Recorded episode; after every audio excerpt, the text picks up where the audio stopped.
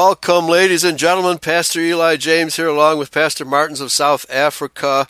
And we're going to be continuing our series on comparing the migrations of European refugees, uh, Christian refugees fleeing the strife between Catholic and Protestant and the tyrannical overlordship that both the the British uh, Anglican Church and the Roman Catholic Church had foisted, and there might have been a few others doing the same thing, but it was primarily those two empires that drove God fearing and honest Christians away from Europe into America and South Africa. The uh, history of our two nations are very, very similar and have a common thread, don't you think, Pastor Martens? Yes, good evening, Pastor Eli, and also good evening to our listeners across the globe. Uh, yes, I might uh, just add I had arrived only minutes before the um, the the intro music started. Okay. Uh, I arrived home from the farm where we're busy migrating to. Okay, you're um, still migrating. Yes. we're immigrating from the from the town to the right, farm. Right. And uh, I must say that, uh, um, Pastor, you're perfectly right in, in that um, uh, persecution has been part of the house of Jacob ever since the days of uh, Esau. Amen. I mean, uh, J- Jacob was fleeing Esau for his life, and uh, even after the after Esau and his um, three wives and children and his Mm-hmm. Um, his his uh, herds, herds of cattle, etc., had gone to uh, the mountains of Seir. They uh, he still continued, or his descendants continued to persecute and uh, pursue the right. descendants of Jacob. Yes, it's been the story of our life. Yeah, well, even though they and, were our servants for many generations, actually including and up to the uh, Napoleonic Wars, Jews have been yes. servants of uh, our royal families, and uh, but always uh, with the view of taking over and undermining and overthrowing us, which they have succeeded in the modern world. Back to you. Yes, Pastor. In fact, um, uh, just shortly after the visitation of the angel, I went in search of what were uh, because the angel named um, the Edomite Khazarians, or the Edomite Khazarian Cape Dutch. Mm-hmm. And I didn't know at the time what the Edomite Khazarians were, so I started a research on um, what the Edomite Khazarians were, and I uh, spent quite a number of nights going through and perusing the various websites available about the Edomites and websites about the Khazarians, but the time I could, uh, I battled to find until I found a particular website which very clearly indicated how the um, how Esau, with his wives and children, migrated to uh, uh, into uh, the vicinity of Babylon, how they intermarried with the descendants of Nimrod, mm. and how they established and well they um, migrated from Babylon, the Bab- environs of Babylon, they migrated to the current day um, Krim um, Peninsula, okay. which of course is bordering the Black Sea, and uh, how they established the Khazarian Empire and how the. Ashkenazi. Uh, they also uh, integrated with the Ashkenazis, but the Ashkenazis uh, always uh, were the the um, the underdogs of the Khazarians. Okay. And then a very good description of the Khazarian, the Edomite Khazarians, how they, um, they, it is the the people on the earth that has the greatest ability to integrate, yeah. to assimilate, and to uh, in and fact pretend. overtake yes. any other nation on the planet, which yeah, they pre- have already done. By pretending to be uh, cousins, relations, or and uh, ultimately becoming the leaders of those nations, and the those nations don't even suspect that uh, a completely different race of people, a race of parasites, has taken over their country. They don't even suspect yes, exactly. it. Uh-huh. That's, uh, that's I mean, there are, go, go there are many Boers today that don't understand the difference between the Cape Dutch Afrikaners and the Boers. Um, and and uh, I've spent this past two days actually um, relaying um, hours and hours of information to um, our Boer people on the on the um, farm in in our uh, little community that we have, and we've had visitors from outside the community as well. Uh-huh. And these these people are in in awe about the the way in which the Boers have been misled and Right. being um, lied to and deceived by the Edomite, Khazarian, Cape Dutch Afrikaners. Now, um, we we spend quite a bit of time on on um, sharing the information, which, uh, of course, is, is merely just skimming the surface Right. of what the true implications and the true depth of the deception by the Edomite Khazarians are actually, actually Right. are. Uh, not just in South Africa, we see that uh, their, uh, their modus operandi is repeated uh, and has been repeated from the well for the past 50 generations. Because what they did with the Boers in South Africa, these Edomites, also did with the house of Yahuda, Mm-hmm. uh, of course, the, the two southern tribes, they also did the same thing with America, the United States of America. Uh, they also did the same thing with the United States of Britain Okay. because because one of the traits of the Edomites is, uh, of course, the unification and the union of whatever they can unify Right. into a a massive A commercial, a commercial trade organization. Exactly. Now, now they use various means to do that to achieve their aims. They use religion. They use, for example, the translation or the misinterpretation and the mistranslation of scriptures, and then also they use politics. yes. Of course, they use other things like trade and uh, uh, control of the banks and uh, usury, etc. They they use Right. every means that they can to undermine and eventually control every person of on the planet, right. Right. as we see with the lockdowns as well. Yes. Well, th th on this morning's Bloodlines, I basically put in outline form the history of the Geneva Bible and how it was created by expatriate Britons, Englishmen, who were being persecuted even before Bloody Mary, the Roman Catholic. Uh, the the dissent ag- against the Anglican Church was not tolerated. Uh, dissent against the Roman Catholic Church was not tolerated. Both of those institutions persecuted uh, Christians who were reading the scriptures for themselves and coming to different conclusions about the authenticity, you know, what the Bible is really teaching compared to those two institutions. That's still going on today, right? We in identity are still fighting those two institutions, the Protestant movement and the Catholic Church, for their heresies. Exactly.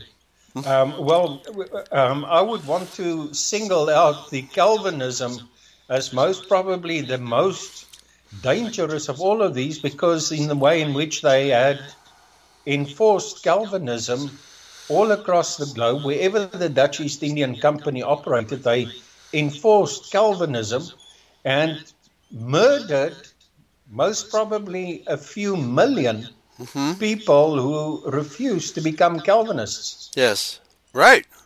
Yeah, yeah. And Calvin, Calvin was actually reigning in Geneva at the time, but he, appar- he apparently did not have much to do with the composition or translation of the Geneva Bible. He all he did was write an introduction to it, and he uh, which he actually uh, p- composed 20 years earlier for a different purpose. So Calvin was Yeah. really not involved in the creation of the Geneva Bible, which is the Bible that the American pilgrim or the European pilgrims brought with them to America, not the KJV. Okay, most uh, most Christians don't even know that, right? But again, the, the similarity between the Boer people leaving Europe for the exact same reason that the Pilgrims left Europe for America. I mean, you, you yeah. cannot you cannot mistake. That's the reason why. Because number one, they wanted liberty to think for themselves and not be told what yeah. to think by some corrupt king or bureaucrat, okay, yeah. or priest or, or pope and uh, and then reading the Bible for themselves, they realized that a lot of what the Catholic Church had told them about the Bible wasn't true. There weren't any sacraments. there weren't any sacraments in the, in the Bible. Uh, there weren't any. Peter, Peter was never a first pope of Rome, etc., etc. So our yeah. eyes are continually being opened even today about these things. Back to you. Yes, Pastor. In fact, the Boers uh, brought the Dutch Staten Bible with them. Yeah. and um, okay. which, of course, was greatly influenced by Calvin himself. Okay. Uh, in fact, it is um, uh, inundated with Calvin's um, own interpretations of the scriptures. And uh, one of the things which, uh, of course, is very important is that the Staten Bible that was um, that was used by many of the Boers did contain the name of Father Yahweh. Okay. But with a J, J A H W E. In other words, not the cl- complete uh, um, spelling as J H uh, W H, but mm-hmm. without the well, they for some reason they dropped the last H. Okay. But it wasn't. Also, it wasn't used six thousand eight hundred and twenty-eight times in the translation of the Staten Bible, it was only used, I think, four times. But in the footnote, they did say that the true name of uh, the Almighty was Yahweh, but that they substituted that for Yere, which of course is Lord, mm-hmm. and that um, uh, be- because of their fear of um, using the name of Yahweh in vain.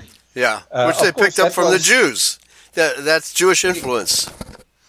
Exactly. Mm-hmm. Now you must remember that um, Holland was inundated by the Sephardic Jews that were expelled from uh, the the from Spain and in 1492 and right. in, uh, well they were expelled from Portugal I think in 1495 and so many of these Sephardic Jews then became um, citizens of Amsterdam in particular and of course, with the uh, joining or the um, uh, the the for the reason of obtaining the financial contributor or the financial uh, um, the financial um, participant in the Dutch East Indian Company, mm-hmm. the state church of the Netherlands, uh, being Calvinists, so many of these Sephardic Jews became Calvinists um, Sephardic Jews. Okay. And and we, we mentioned it before. The so-called conversos, they were called conversos by the Spanish, but they were called new Christians by the Dutch. So you're right. You, right. You, you, can see in the way in which the, the names were used as well uh, that there was always this dualism in terms of the interpretation of whatever they they they intended or whatever they were. Mm-hmm. Uh, always this dualism. Uh, they weren't just Jews; they were Sephardic Jews. But being Sephardic Jews, how to become a Sephardic Jew? You had to be a Ashkenazi or a Khazarian Jew first. Okay, so, well, uh, yeah, my, my, understanding. Let, us get it, uh, uh, your characterization of the Khazarian Jews, Ashkenazi Jews that you just mentioned is uh, perfectly accurate, because the the Edomite slash Hittite. Uh, or the original Sephardic Jews migrated up to that territory and taught the Khazars the religion called Judaism, okay, which is not Correct. the religion of the Bible.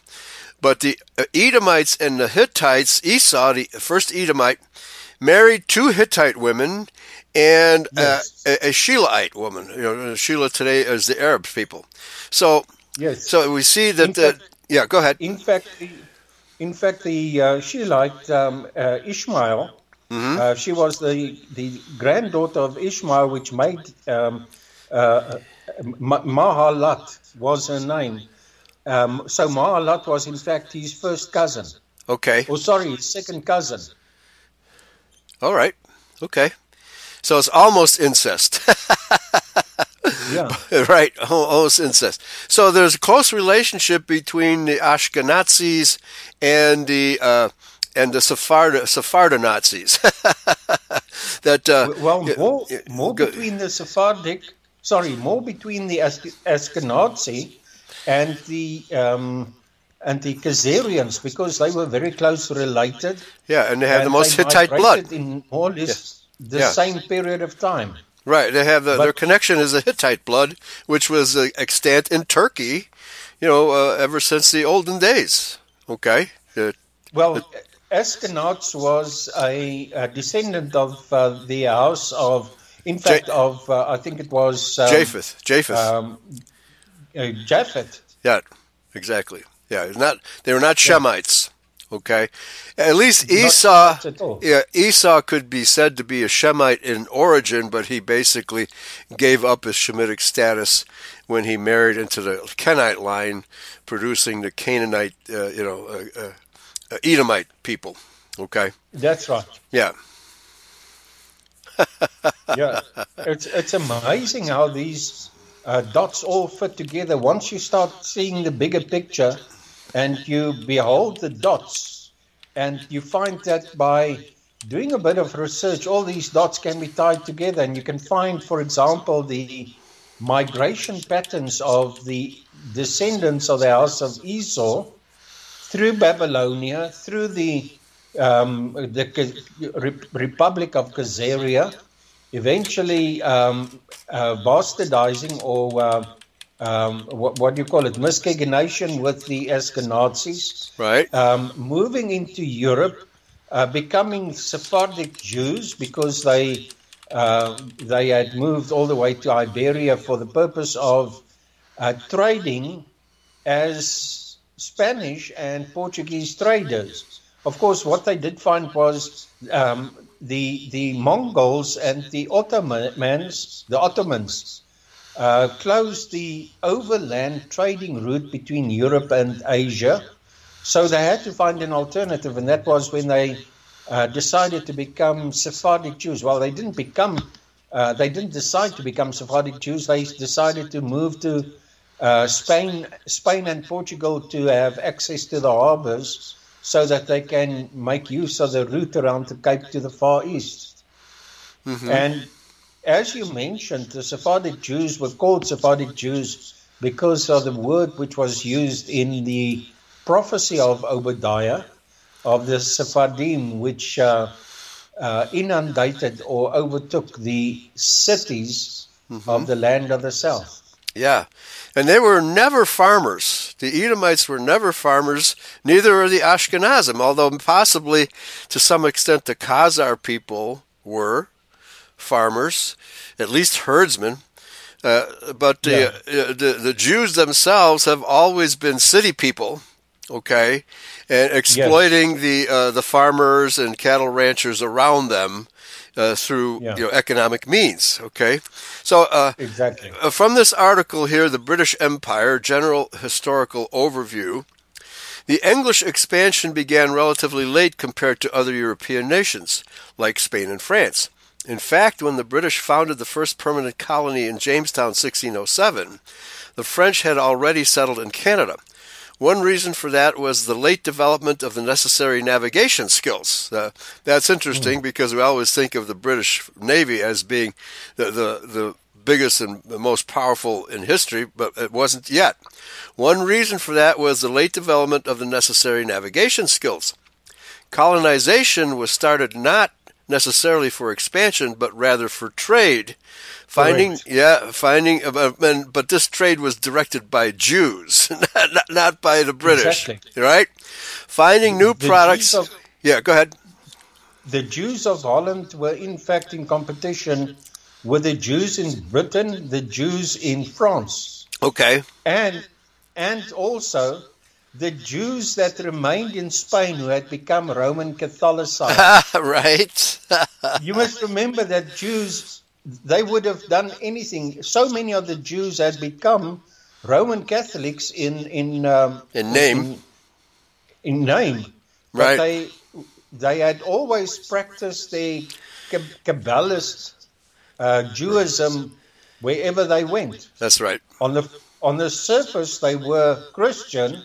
On the back, they were still reading the Talmud and uh, right following Zionism. Yeah, and practicing their witchcraft, their sorcery. Oh, sorry. Yeah, yeah, yeah, and uh, that's uh, that sorcery is both medical and economic and religious. Okay. Exactly. Yeah.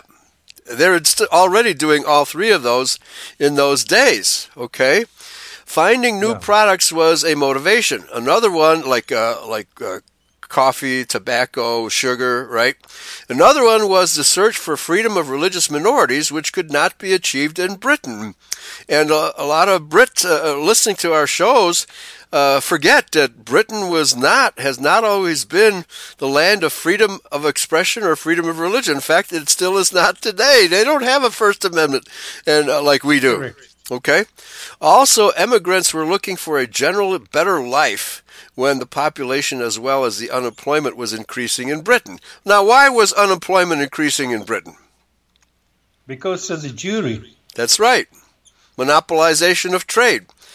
You know, but not just that, they were bringing in Ashkenazi Jews into Britain in exactly the same way as um, uh, the Cape Dutch Afrikaners started uh, with black economic empowerment in South Africa, where whites were already expelled from their positions uh, or their working positions mm-hmm. by the whites, by the Edomite Khazarians, right? Um, in favor of black favorite. Well, they had a favoritism for blacks, and that already occurred before the the 1994 elections. In fact, even Hendrik Frensch Verwoerd he made a speech in 1956. Now, hear how far this goes back. Yeah. Wherein he made a speech in Mthatha in the Transkei about the establishment of black economic empowerment right. by Hendrik Frensch Verwoerd, the, the one who was so calledly the father of apartheid in South Africa. But he was the father of black economic empowerment. Mm hmm. Okay. Yeah. Yeah, so we're seeing that uh, behind all of these movements, not necessarily behind, behind the economic incentive are always the international Jews. But the migrations yes. of the white people from Europe is always motivated by freedom of religion. Always. Yes. Okay. The, the, well, that was the motivation of the uh, descendants of the house of Jacob. Yeah, absolutely. But, but it was the it were the Jews who utilized, for example, the, the, the Dutch Reformed Church to establish the church state mm-hmm. so that they could control right. the people in the countries in which they traded. It was a matter of control and a dominion by the Jews of okay. those people. Well, the same thing happened in your country with the Dutch uh, Re- Reformed Church in South Africa, right? It's exactly the same motivation. Yeah. And the uh, Anglican Church here in America, but that only took hold in the colony of Virginia. Catholicism yeah. took hold in the colony of Maryland, but everywhere else it was pretty much a free for all in terms of, you know, the residents or the immigrants from Europe practiced a variety of different Christian religions uh, independent of any hierarchy of the Roman Catholic Church or the Anglican Church, which, in my opinion, was the best thing, right? Uh, Christians yeah. uh, uh, talking amongst themselves and uh, determining what the scripture really means, as opposed to being dictated to by some uh, hierarchical denomination like Roman Catholicism or Anglicanism or, or, the many others we have today. Okay. Yeah.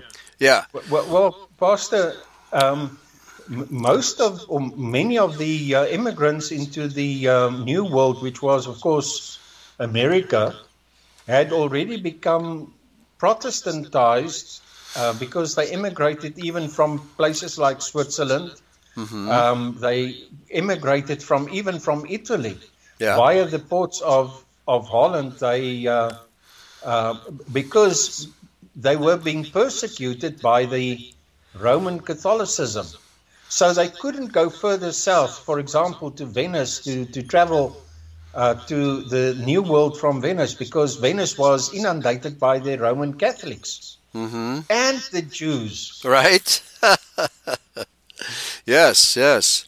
The, the article continues. Uh, uh, and, oh, uh, religious minorities founded important colonies in America, like the Pilgrims in Plymouth, 1620, the Catholics in Maryland, 1632, or the Quakers in Pennsylvania, 1681.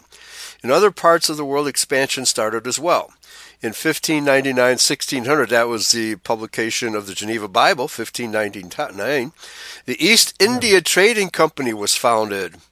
Here, the fir- so so it appears from if once we know that the Jews are always lurking in the background, they were already preparing to follow the emigrants to their destinations Exactly. to sell them Jewish Jewish uh, goods. Yeah. That, that's always, and then also providing them with a fake state religion that would ensure that they adhered to the crown, whether it was the Dutch crown or the British crown or whatever crown, right? The Catholic crown. The Jews are always there, ready, ready and willing to do commerce with these hard-working farmers of the white race, and to exploit us and to steal from us yeah. wherever we go. That, that's that's how the Jews operate. Okay, so here was the first motivation the uh, the by the East India Trading Company was trade. India was viewed as the door to the Far East. During the 16th century, the British managed to expand over the Indian continent, even though they started with only a few trading posts. So they established a dominating position and fought back the Portuguese and the Dutch. They founded the city of Madras, and they, the East India Company, founded the city of, of Madras in 1639. I thought that was an Indian city.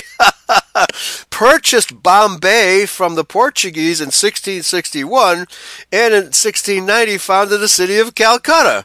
Amazing. Yeah. We, I always thought those were Indian cities. Now I'm finding out they were started by the East India Company. Whether it's Dutch East India Company or British East India Company doesn't seem to matter. And of course, your country, South Africa, was the in-between point, the stopover place between you know Europe and the Far East. Exactly. Well, it was the by- bypass point at that stage because it was only in 1652 that the um, the halfway station was or the midway station was established in the Cape. But they did pass around the Cape to um, get to India. But um, something else as well. Um, the as you stated, it, it didn't matter whether it be the Dutch East Indian Company or the British East Indian Company, because both those companies were established by Sephardic Jews. Right. Right. With the same economic, uh, uh, how should I, v- uh, voraciousness that the Jews Yeah. always possess wherever they go. The the, Yes. the the drive to monopolize trade and freeze out the very people who d- uh, create the products that they trade. Yes, Okay. yes, So we're always being exploited by them, and uh, you know, obviously, this article doesn't mention them, but that's why we're discussing uh, th- this topic here is to fill in the blanks.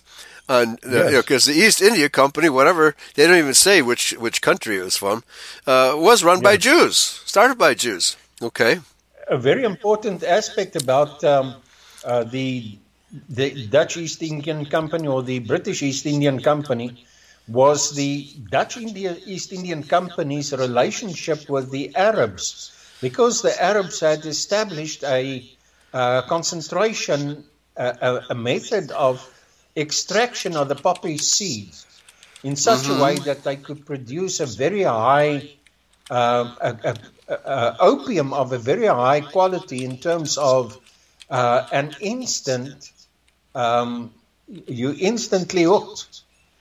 And this was one of the Dutch East Indian Company's strongest points of, or their most aggressive points, in which they had used opium to make slaves, enslave millions of people mm-hmm. across the, the, Far East. Yeah, yeah, and uh, yeah, and that trade still goes on today. It's still run by the same people, right? Although you'll exactly. never you'll never hear that from mainstream media because that's owned by the Jews as well, right? So we're exactly. we're we're filling in the blanks here, folks, and uh, demonstrating that wherever we go, whatever nations we found, the Jews are always right behind us. And uh, an overlooked passage everybody you know, refers to Genesis three fifteen, but let me quote momentarily here Genesis three fourteen which talks about how these people will follow us around. And Yahweh Elohim said unto the serpent, that's Nahash, the one who impregnated Eve and created the race of Cain, because thou hast done this, thou art cursed yeah. above all cattle, above every beast of the field. Upon thy belly shalt thou go, and dust shalt thou eat all the days of thy life. What dust? Our dust. The dust of the people they chase around the world because you know the farmers putting up dust, the industrialists, the carpenters, the bricklayers, our people, the industrious ones create, and then they exploit the dust by turning it into a monopoly. Yeah. Okay, and well, then the, even the scriptures, even the scriptures that the Edomites had um, uh, hijacked from the house of Jacob, even the scriptures are made a um, a, an item of trade. Right. and they, with their continuous new translations, they ensure that there is always a demand for Bibles because the, the previous version of the Bible had become obsolete with the with the publication of the newest one and the translation of the newest one because they they have a tremendous scheme that newer methods of translation has been found, or newer scriptures, right. or newer manuscripts have been found. Uh, yeah. which which are more authentic than the previous ones. Right. Which is all, of course, a massive big a shame. lie. A shame. And they also publish the anti-Bible books, you know, such uh, as they turn them into movies denying the divinity of Christ. You know, so they they work both sides. Exactly. And, and uh, also, of course, uh, the Talmud is a book that continues to grow. The Talmud being updated daily with um, inflammation against the truth, against the house of Jacob. Um, yes. Mm-hmm. It's, it's just amazing how these people operate. But once you see, once you, you discover the way in which they operate, it's so easy to find their traces and their agendas and their conspiracies across wherever they went. Mm-hmm. Mm-hmm. So uh, I find this article to be in great agreement with, with what you've been teaching on this subject because I was really not aware of. You know, I knew that the uh, East India Company of either Dutch or British origin was uh, trading in opium and uh, was responsible for the opium wars in China, etc., etc but I didn't yeah. know the extent and the, the power that they had just by trade. Even before they uh, invited the British military in to defend their trading operations. And this is what people yeah. don't understand. The British military presence in India and China was all at the behest of these two Jewish trading companies. Correct. Okay. Well, that was true for, for the whole of the Far East because yes. um, if, if you look at the way in which they murdered uh, literally hundreds of thousands of local inhabitants of mm-hmm. The Indonesian islands and even places like Jakarta was inundated with the Jews um, establishing what is written in the Indonesian history books as the Dutch East Indian Company's Inquisition. Yeah. Yeah. So uh, this general overview, and this uh, we, we're demonstrating here how much information is lacking when you don't consider the Jewish origin of these trading companies. Uh, to continue here, okay, during the 16th century, the British managed to expand over the Indian continent, even though they started with only a few trading posts. So they established a dominating position and fought back the Portuguese and the Dutch, even though all three nations, uh, their, their Far East trading companies were run by Jews. The, Yes. None of this is mentioned in this in this article. They founded, uh, as I Yeah. just mentioned, they founded three cities: Madras, Bombay, and Calcutta. In Calcutta. Yeah. Yeah. Through, through the 18th century, the main enemy was France. But in 1757, Robert Clive achieved a victory which gained the British rule over Bengal. The French influence decreased, and a few years later, their position was reduced to a few trading posts and therefore soon became meaningless. Well, the same thing happened here in the Americas. The French, the Spanish, and the British were all fighting against each other over territory here as well. But what the historians fail to point out that all of this warfare was motivated by Jewish monopolists of these various Yes, trading. Yeah, because the uh, Jamestown was founded by the British so-called West India Company, which was another Jewish operation. Yeah. Okay. Well, one of the Caribbean islands was um, actually overrun by the Dutch East Indian Company, and they established that particular island. I'd forgotten what the name was. Manhattan? They established that as a as a hub Right. from where all the trade, all the trade was Yeah. was done or executed under the noses of the Spanish and the British and the Portuguese. Yeah, New Amsterdam. As, Yeah. yes. Yeah, New Amsterdam. Also today known uh, as it was a Dutch Jewish ghetto. Today known as Wall Street in New York City. Right? So even the Dutch, uh, uh, even the Dutch expansion was motivated by Jewish money and Jewish traders. Okay, so yeah, Absolutely. Right, and so the history books only talk about the nations and their kings and their and their armies. Never ever mention the real merchants Jews. behind the thrones. Never mention. Yes. Okay.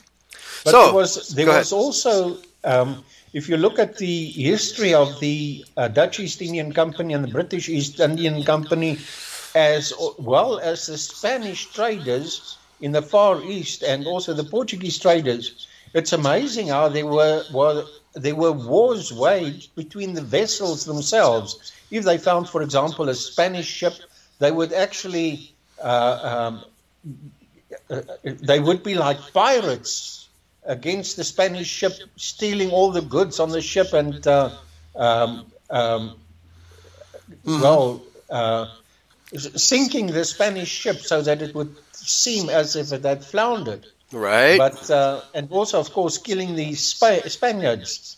But the reason for this was, in fact, because the Dutch, having been um, expelled from Spain, they had this this vindication, or this rather this they wanted to um, Revenge. repay.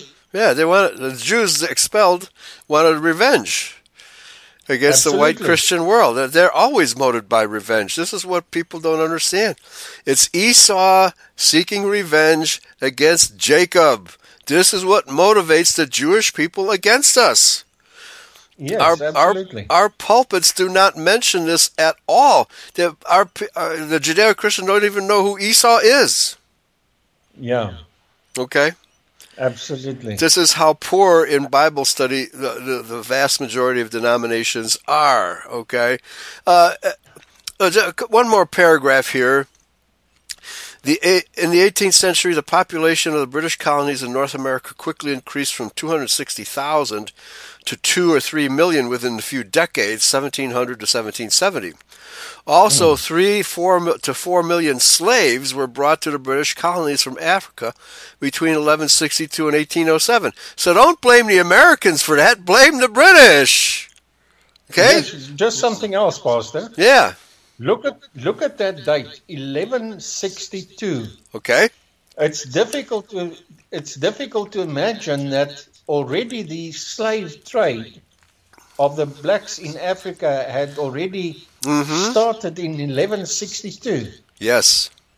Yes. It's right amazing. through to 1807. In other words, for 700 years. Yes, but nobody thinks of today of the British Empire as being a slave trading country or empire, right? Yeah. Nobody nobody thinks of them that way, even though they were the biggest slave traders ever in all of history, with the possible exception of the Arabs, the Muslims. Okay. Yes. Because they, they um, enslaved millions of white people. It, yeah. Go ahead. It wasn't just the black slave trade. I mean, the Irish oh. were also slave traded by the Jews in Britain. Yes. One yes. must remember it were not the Britons who had um, uh, uh, done this slave trade thing. It was the Jews that continued to slave trade under the names of, or the, under the name of the Britons. Hmm. Well, yeah. The um, the I don't know for how long the British Empire impressed. Impressment was the word they used, where they would kidnap uh, people in Britain and actually other countries as well. They would simply kidnap uh, civilians, sailors, yes. and other people and impress them into service for the British Navy and the British military. Uh, that that whole yeah. that whole era is forgotten about. Okay, that was one of the reasons why uh, America went to war against the British in the War of 1812 because British, the British were kidnapping Americans and uh, using them as slaves in their military. Yeah. Right? So the slavery of the British Empire under the domination of the Jewish merchants is incredible. Absolutely incredible. Yet nobody talks yeah. about it today. Nobody even talks about yeah. that. Okay? So, yeah. Uh, yeah, so going over all this history is extremely important uh, outside of Eurofolk Radio and the Christian identity movement. I don't know of any group that actually discusses this history and uh, brings up its relevance to what's going on in today. So all of these Africans, all these blacks who are complaining about slavery in America, well, hold, hold on a minute the Jews owned the ships that brought the Africans yes. to America, right? They owned the trading companies that did all the trade with then uh, you know trinkets trinkets for yeah. African slaves, right? And there's a British Empire who was primarily responsible more than any other country that, to, for bringing the black slaves to America. It wasn't Correct. the American people; it was them, the, the British. The Dutch, the Dutch East Indian Company was very uh, or greatly responsible for the slave trade uh, in the Indian Ocean and um, uh, between Africa and the Far East and also Bengal. Right. Uh, even places like um, today's Sri Lanka, which is, uh, was Ceylon. Uh, and also India, because in South Africa there are quite a number of Indians. Mm-hmm. a vast, um, yeah. a vast number of Indians, and of course, down in the Cape, we have a vast um, established community of people from Malaysia. Okay. And Portuguese. You still have surviving Portuguese community. I was astonished at how many different ethnic groups uh, flourish in South Africa. It's almost like America, right? Pointing to more similarities, yeah. where uh, and of course throughout history, these groups have remained ethnically separate, segregated from one another, as it should be. Yeah. Okay, but they shouldn't yeah. be living in our countries. It's the Jews who are responsible for bringing them into our countries, as is the case in South Africa. Uh, Pastor, yes, just something interesting or, or of particular interest was the fact that um, after the, the Anglo Boer War, the Second Anglo Boer War, the Boers were so um, uh, impoverished that they, uh, be- because of so many farms, more than 42,000 farms that had been burned down, and townhouses burned down by um, the um, scorched earth policy. Mm-hmm. Of course, the scorched earth policy was also instigated and enticed by the Cape Dutch Afrikaners. Uh, Sir Alfred Milner was just the one who signed the final um, instructions, um, but it was the Cape Dutch Afrikaners who enticed it and suggested it. And uh, of course, that was also executed by Cape Dutch Afrikaners in, in many yeah. um, uh, instances. Yes. But the Boers, having been impoverished because of their farms burned down, all their property, their animals dead, mm-hmm. uh, or stolen by the Cape Dutch, and in many cases sold to the British um, garrisons. But um, at the end of the day, these Boers, having been impoverished, had become uh, slaves to the Cape Dutch. Yes. Virtual slaves, because yes. they were the ones that were the rock breakers and the tunnel diggers uh, for the railway lines and the bridges and the dams and even in the mines doing the hard labor. Right. And then eating and our dust, the, right? And, and then coal the dust too. Mm-hmm. excuse me. Bless and you. then the Boers were sent off to fight in the first uh, the First Yeah. World War Yeah. against their own people. Yeah, the While Germans. The Cape Dutch Afrikaners' sons were were um, attending universities as Okay. an excuse not to have to go to war. Yeah. So bef- it was yes. all an orchestrated Right. thing. Very orchestrated. Okay. over So the- now I I know this is a message that is being resisted by your friends and relatives among the Boer people in South Africa, but it has to be stated very plainly. And I didn't find out about this until I came for a visit in 2014, and you explained it to me. That throughout this entire history of the Cape Dutch Afrikaners and the Boer people, the Cape Dutch were actually fighting against the Boer people in secret, behind the scenes, cooperating with the British, cooperating with the Dutch against the Boer people, and but have been masquerading as your friends throughout this entire Yes. period. Is that not how this? Go ahead. Should be seen. It's it's it's. I think the right word is collusion. Okay. They colluded. They colluded with the Freemasonry and with the Jewry.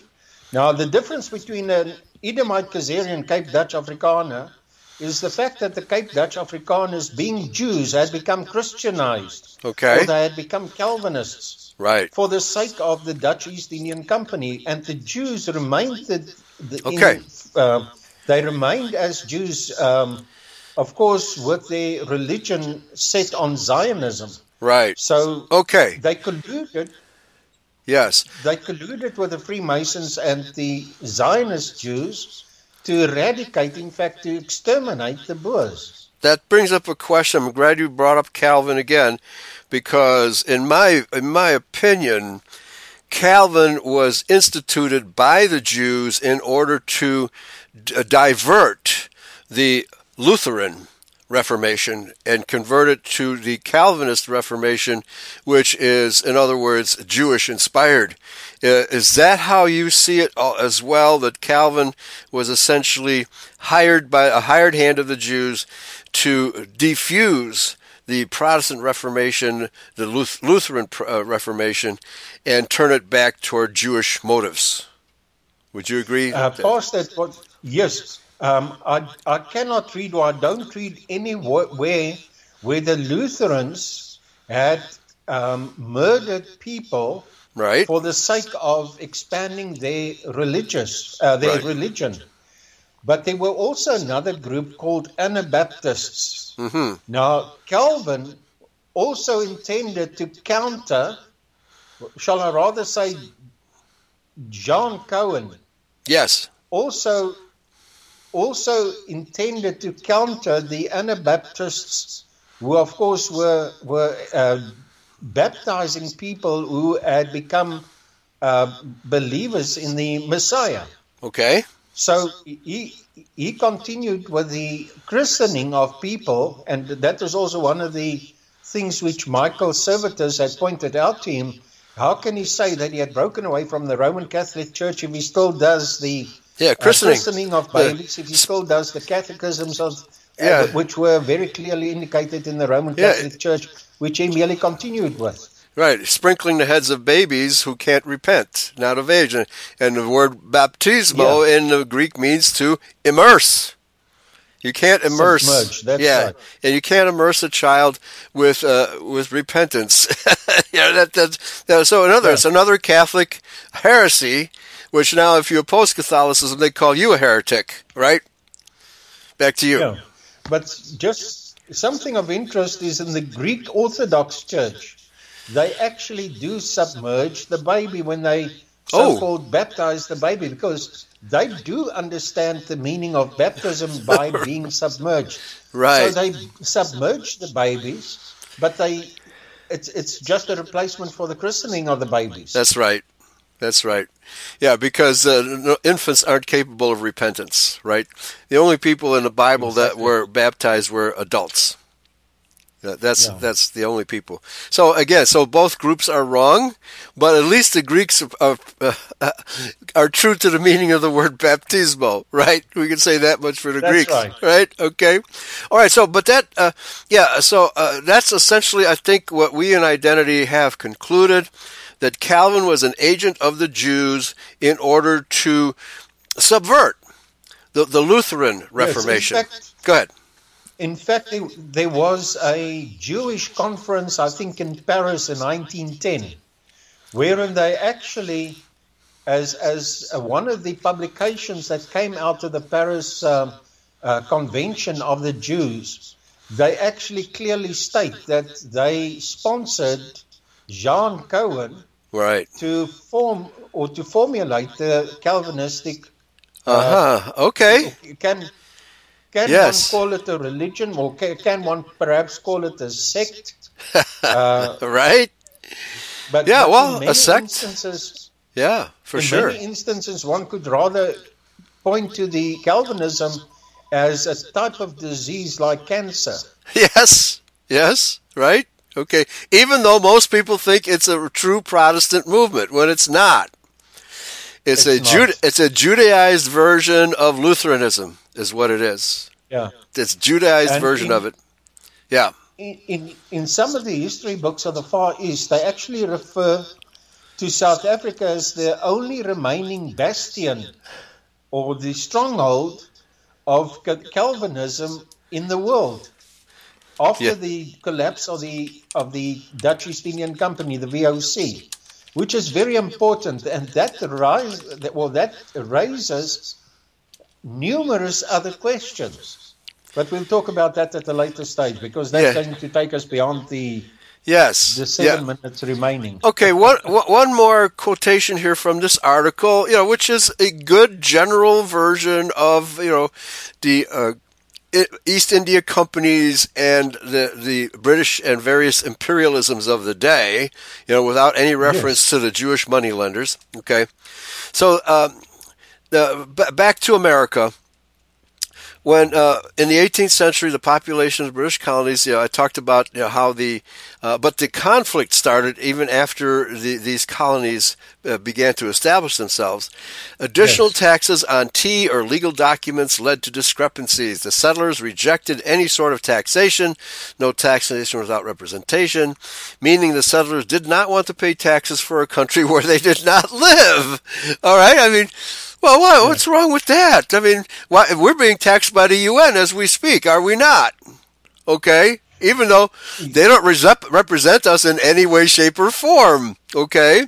Well, So, yeah, go exactly ahead. the same with Germany. Uh huh. Germany Right? has been taxed ever since the end of the Second World War to Yeah. as a compensation to the, For a non existent act. Right? For a non-existent act. The confrontation Yeah. tightened up through the Townshend Acts or the Boston Massacre. The reaction of the settlers was, for instance, the Boston Tea Party in 1773. First battle started in 1775. In 1776, the Declaration of Independence was signed. In the North American Independence War, 1776 to 1783, Britain had to admit defeat and with the Peace of Paris in 1783 acknowledged the independence of the colonies. The author goes on to say, therefore, the British Empire focused its attention on India because they no longer had the influence in America. But India by way of what country? Well, So- the Jews rather than anything else. Yeah, well, I mean, they had to pass by the Cape of Good Hope, right? Or Yeah. South Africa, so thereby intensifying their presence in your country. Yes. Okay, so uh, so our loss was your gain. okay, and yeah. India's gain, okay. So they had this huge military empire that was pretty much what America is doing today is a carbon copy of what the British Empire did under Jewish direction in those days. They wore the British people out. They have worn yes. out your people the Boer people, and they're attempting to wear out the Americans as we speak. Folks, this is yes. what Edom has done to the white race. Back to you. Well, Pastor, it is, a, it is as if they are following a template. The modus operandi doesn't change, only no. the time changes and the exact um, way in which they execute it.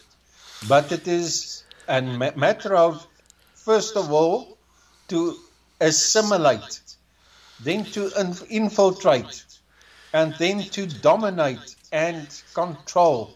That has yes. always been their, their um, modus operandi. And once one establishes or one once identifies this, it's so easy to see the agendas as they play out.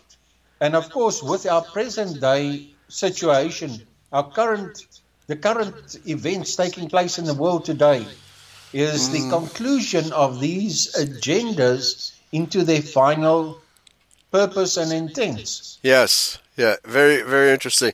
Okay, Bavaria Man says in the chat room, what a horrible thing I found out is that the wife of Andre Rieu, you know, the, the very famous orchestra leader, uh, yes, I think uh, yes. Netherlands, I think it is, whatever country he is from, his wife is a Jew. Very sad, but but the basis for his success. Yeah, so the money that's provided for his very successful, uh, huge audiences he he commands with his performances and outdoor outdoor concerts. No wonder he's he's got he's got the Jews backing him, right? Yes. So, so nobody in the music business uh, becomes a success without the Jews backing that person. That's correct. So, so, but there you go. He himself is probably not Jewish, but his wife is. So there you um, go. Yeah. Well, one of the the things there are certain uh, certain identification um, items which he wears, which also would signify that he is a Freemason. Oh, really? Okay. Well, all right. I'll have to pay closer attention. pay right? close attention to the, the his attire. At times, he wears uh, insignia, which indicates that he's a Freemason. Uh-huh. Also, some of the signs that he gives. Right. Okay. Yeah. Yeah. But. Uh, yeah, so we think that he's preserving European heritage, but that's just a, another selling point for Jewish products. okay, right? And pros- Jewish prosperity. Yes, exactly. They exploit every possible medium. Whatever can be sold will be sold by the Jews and monopolized by the Jews. Yeah, absolutely. That's the history of finance. Okay. Uh, wow. So uh, and only we in identity are pointing these things out. Uh, you know, there are some white nationalist groups that point this out, but they, they have no concept of the conflict between Esau and Jacob, none whatsoever. Yes. Okay, that's where they need. Yes. To, that's where they need to be educated. All right. Okay, so this uh, comparison of uh, British, uh, I mean, uh, American and Boer history uh, shows the close relationship, how we're all being followed yeah. around the world by that devil's seed, today known as the Edomite Jews, and of course the Ashkenazi Jews. Thank you, Pastor Martens. Yes. Thank you, Pastor. Be blessed. Yeah, you Praise too. Yahweh. All right. Praise Yahweh. Pass the ammunition, folks. We all see you next time. Bye bye. Bye bye. Yeah.